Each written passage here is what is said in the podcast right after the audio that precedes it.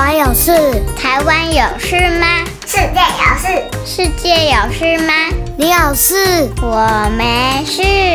一起来听听看，想想看，小新闻动动脑。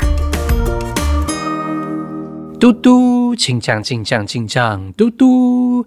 小朋友们，大家好，我是你的司机员崔斯坦叔叔。你有猜出我们刚刚搭乘的是哪一个交通工具吗？没错，就是火车。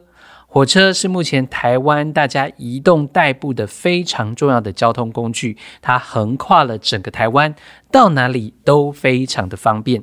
但是小朋友，你知道吗？现在火车不再只是火车喽，它更发展出自己的观光特色。那么今天就让我们一起来收听小新闻，动动脑，看看到底发生了什么事。森林火车。福森号来喽！今年三月，为了迎接阿里山森林铁路全线通车，阿里山林业铁路推出六辆特殊的车厢，利用包括红块、台湾扁柏，打造非常具有特色以及质感的新车厢。总共耗时两年九个月，终于在今年完工交车。预计在三月开始试车，它的名字就叫做 Formosensis 福森号。小朋友，你可能会很好奇，它的名字到底是怎么来的呢？其实福森号 Formosensis 取自美丽宝岛福尔摩沙的高山森林，也有福气的森林的意思。好的，那么当然，崔斯坦叔叔要来跟你介绍一下他的车厢。那么虽然你看不到它长的样子，同时你也没有办法现在就身处在这个车厢当中，但是让崔斯坦叔叔来描述一下。首先，你走进车厢，你会先闻到充满快木的味道，天然特殊的香气，希望让所有旅客一进到这个空间就能够有非常不同的感受。其实啊，台湾真的很厉害哦！全世界的六种块木当中，只分布在台湾、美国以及日本三个国家，而其中红块以及台湾扁柏都是台湾的特有种哦。它大多生长在海拔一千八百至两千六百公尺的山地。阿里山的海拔气候正是最适合块木生长的雾林带。而这两种桧木的特色就是，它们的木材呢是耐腐、耐朽、防虫，而且具有精油，也有提神杀菌的功能哦。所以小朋友们，我们刚刚提到的这六辆车厢，其实就是运用了台湾的国产红桧以及台湾扁柏来打造的。另外，我们提到它的车身的设计。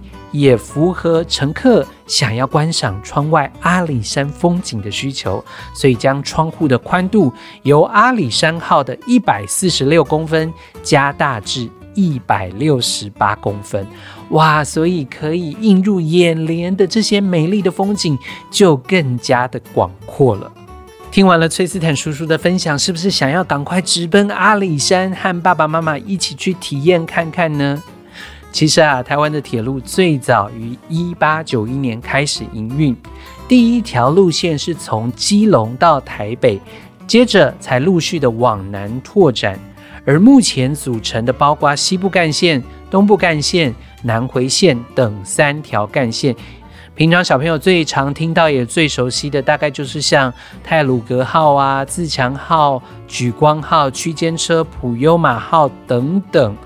另外，像今天跟小朋友讨论到的火车，阿里山的阿里山号、快木列车、台糖原料列车以及观光小火车，它们也都算是台湾铁路的一部分哦。所以今天带大家来看了一下这一台观光列车，台湾的铁路对台湾发展是非常重要的。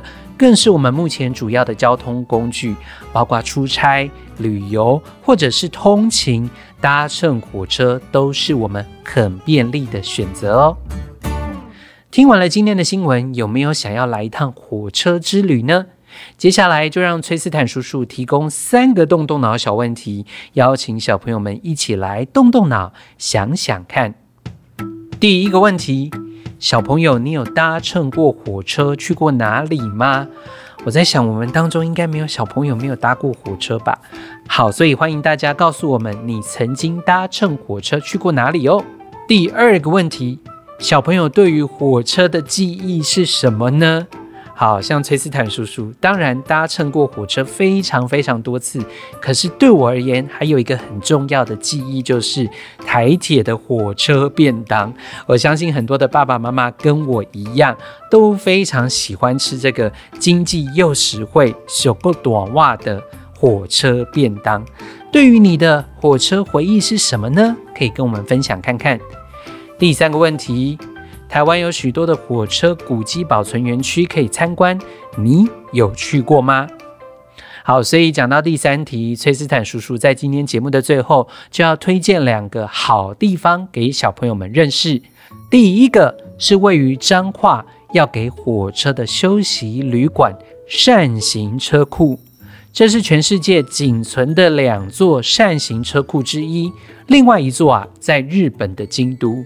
扇形车库是专门为蒸汽火车设计的车库，现在也是国定古迹之一哦。